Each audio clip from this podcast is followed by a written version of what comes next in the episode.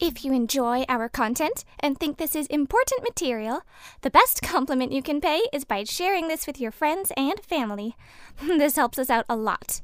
Also, if you enjoyed today's program, please like, comment, share, and subscribe to this podcast. We would love to hear from you.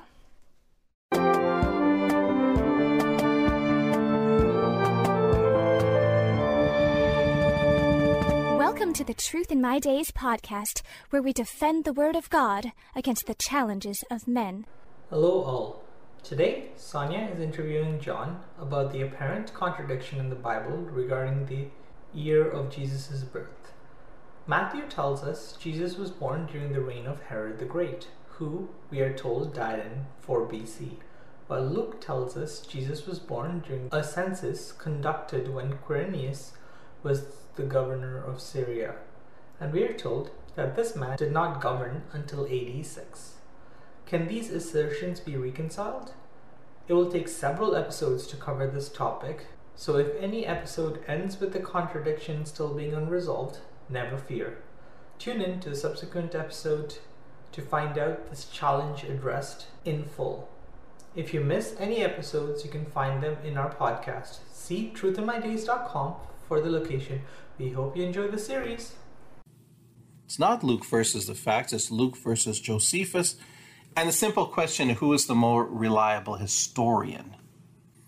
Well, liberal scholars have, have operated for a long time trying to convince us that Luke is not reliable. And through the years, many, many, many accusations were brought against things that Luke recorded in his books on the basis that these were not known to history, they were not recorded, they were not even possible. One prominent example is Luke's statement in Acts 18:12 that Gallio was proconsul of Achaia. The skeptics told us that Gallio never governed Achaia since he is not mentioned in any Roman list, and the title proconsul of Achaia, by the way, is impossible. In Luke 3:1, Luke tells us that at this time Lysanias was tetrarch of Abilene. And this is an error, the liberals told us, because Lysanias died in the year 36 BC. Luke talks about the polytarchs in Acts chapter 17, verse 6. And liberal skeptics told us here's another error from Luke. Such a title was never used for city authorities. Uh, and the list goes on. Acts 19:35, Luke refers to the temple guardians, the Neokoros in Ephesus. We're told, we were told this title is impossible. Luke mentions a proconsul in Cyprus in Acts 13:7 and 8 and 12. Liberal skeptics told us this title is impossible. It was not known from Roman writings. The idea that we knew everything that the Romans used from the writings we had, of course, never really made sense. But these the- were we the do have a lot of writings from the Romans, though, don't we? Uh, we do, but by no means all of it or half of it. We'll we'll see that as we move on. Acts twenty eight seven. Luke mentions the leader of in Malta is called the first man of the island, and here too we were told that this is impossible. But in fact, subsequent archaeological discoveries vindicated Luke in every single one of these cases, every single one. Maybe that's something like what Daniel Wallace or whoever it was was hoping would be discovered to fix this uh, supposedly intractable problem. Yes, the problem is, is there an intractable problem? The difference is that Wallace thinks that we have hard historical evidence contradicting what Luke says. In this case, the arguments were always arguments from silence. They weren't setting evidence against what Luke said. They, they never had a, a statement, ancient statement saying Gallio never was proconsul of Achaia. It was always an argument from silence. That's the difference. So, speaking of Gallio, they told us that Gallio never governed Achaia since he was not listed in any of the Roman lists. Further, confidently maintained that the title proconsul of Achaia was impossible. So, Luke is clearly not a reliable historian, they crowed, until an inscription was discovered at Delphi in 1908 that dated to the year AD 51 and identified Gallio by name and called him proconsul. Remember, that's the title we we were told was impossible, and yet that was the title found on that inscription that dated to the year AD 51. Gallio's tenure was short lived, beginning in AD 51, ending in AD 52, which may explain why it was not mentioned on the lists. Lysanias, Tetrarch of Abilene, we were told that this has to be a mistake since Lysanias died in 36 BC. And they kept insisting on that until an inscription dated between AD 14 and 29 was found at Abila, Abila that mentioned Lysanias the Tetrarch. What, so it was a different Lysanias? must have been a second Lysanias, which is not at all unusual to think that that could have happened. But this inscription tells us that yes, at the very time Luke says Lysanias was tetrarch of Abilene or Abila, we have now have hard contemporary inscriptional evidence telling us, yeah, Luke is right. And remember, the liberals told us that's not possible. Luke is not trustworthy. Wow, Luke is right. The polytarchs in Thessalonica were told that they never used this title, and they kept saying that until an inscription that dated between the years AD 69 and 79 was found in 1835 in Thessalonica, in that very city, that listed the polytarchs of that city using the name that liberals told us was impossible. They didn't use that title. Since then, a total of 19 inscriptions have been found using the title Polytarch, five of them in Thessalonica. So you might want to think twice before you accept the claims of liberal scholars on the basis of arguments from silence. As the great archaeologist Sir William Ramsay points out, and here's a fellow who, who explored the Holy Land for many, many years trying to disprove the Bible and ended up believing it because Luke was so accurate. He tells us that uh, all in all, Luke names 32 countries, 54 cities, and nine islands without making a single error. No other Greco Roman historian even comes close in terms of accuracy. Including Josephus? Uh, certainly, including Josephus. We'll look at Josephus' accuracy in a moment. Ramsay writes specifically Luke's history is unsurpassed in respect to its trustworthiness.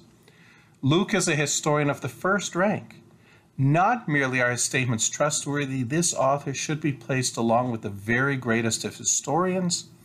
Acts could bear the most minute scrutiny as an authority for the facts of the Aegean world, and that it was written with such a judgment, skill, art, and perception of truth as to be a model of historical statement, you may press the words of Luke in a degree beyond any other historians, and they stand the keenest scrutiny and the hardest treatment. On the other hand, since you mentioned Josephus, what have historians and scholars found about Josephus' writings?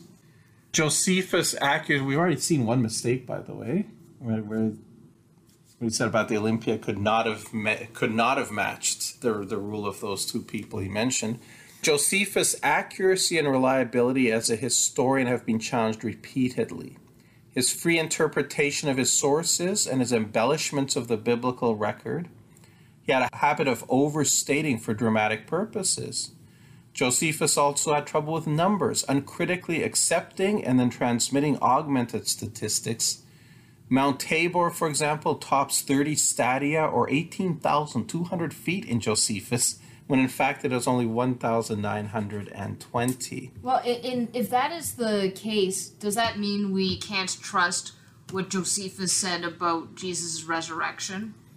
No, I don't think you can. Well, if he if he mentions particular data such as oh Jesus weighed this many pounds when he rose from the dead, then yeah, you could question that. Well, but okay. if he was could, could someone say, well, he was dramatizing things when he said that he rose from the dead? You could possibly say that, but then you'd wonder why a Jew would dramatize something saying the exact opposite of what he wants to believe. He'd be acting as a witness against interest in that case. Now, don't get me wrong, like Josephus is not a discardable source. You have to handle him carefully, but that's the case with all ancient historians, and for that matter, modern historians too but it doesn't mean that, that you throw it out willy nilly because they make mistakes here and there. What you have to understand is they did make mistakes here and there. They weren't perfect. Luke is as close to perfect as you can get. And and certainly anything he wrote in the Bible what is inspired. So those parts of what he wrote must be perfect. Well, exactly, and that's why when it's a battle between trusting Luke or trusting Josephus, you need to go with Luke. But continuing on about Josephus, at times he is inconsistent in statements made in the Jewish war when compared with those in Antiquities. The discrepancies between the Jewish war and his Vita, however, are more serious. They include irreconcilable versions. So he will contradict himself. Now, he there's probably about 20, more than 20 years between when he wrote the Jewish war and when he wrote the Antiquity. So, yeah, he might have forgotten some details, misremembered them. Discrepancies between the Jewish war and his Vita. Well, Vita is his, his own autobiography. So, yes, he might want to make himself look better there. But the point here is that the idea that you can look at a discrepancy between Luke and Josephus and say, ah, Josephus is right, Luke must be wrong, simply cannot be sustained. Furthermore, even apart from that, we do note that Luke is considerably closer in time to the events he describes. Okay, and well within eyewitness times. These people that he's mentioning, most likely he was alive for all of them, but certainly for some of them. Josephus wasn't. We note that the manuscript attestation for the Gospel according to Luke is vastly superior to that for the writings of Josephus. And again, Luke is a much more careful and much more accurate historian. So, in light of these facts, the default assumption when Luke and Josephus disagree should be that Luke is right. Luke should be considered correct. Okay? The fact that he is not, including in the matter of uh, Quirinius is simply because liberal scholars are looking for an excuse to dismiss the Bible. It's not an even handed dealing with the evidence. It doesn't seem to matter to them whether their conclusions are valid or not. If we had nothing more to say on this, this would already be enough. Luke wasn't wrong about the date of the census, Josephus was wrong. And again, he's the only one they can adduce for that supposed date. Those, those other sources that they mention do not, in fact, deal with the date of Quirinius governing Syria. So if we had nothing more to say, it would be enough. Bible is right, but there is more. Now, before we continue with the question of Luke versus Josephus, I'd like to look at three more claims that are made by skeptics, three more charges against the Christmas account, three more bases on which they say there could not have been a census of the sort described in Luke. And these three charges are as follows Number one, there is no historical record of a census of the entire Roman world. Censuses were done piecemeal and involved only Roman citizens. Number two, no Roman census would have been made in Judea during the reign of Herod. And number three, Roman censuses did not require people to return to their ancestral homes, but to where they owned property. Now, the second one of these we can do away with immediately. The idea was that Herod, as a client king, would not have been subject to a Roman census. But in point of fact, in 4 BC, Herod angered Augustus, and Augustus changed his status from friend of Caesar to subject. So, any time after 4 BC, indeed, the Romans could have made a census in Judea. So, that second charge already, we, we can disregard that one. But we move on to the first charge, which is that there was no historical record of a census of the entire Roman world. Censuses were done piecemeal and involved only Roman citizens isn't that just an argument from silence? It is an argument from silence. Now, as you recall, arguments from silence may be weak or they may be strong. When is an argument from silence weak and when is it strong? I guess it, it's strong when there's a circumstance where you expect to have documentation, but weak when you don't. Thank you, everyone, for listening today. Unfortunately, we have run out of time, but please join us for the next part tomorrow. Same time and same place. Thank you for listening to the Truth in My Days podcast with John Torse. We would love to hear from you. Please feel free to share any questions or comments you may have. You can reach us on Facebook, Instagram, MeWe, and YouTube. Simply search Truth in My Days as one word. Again, Truth in My Days as one word, no spaces in between. And you can connect with us. You may also visit our website for more comprehensive material and to learn more about our ministry. Our website is truthinmydays.com. Thank you.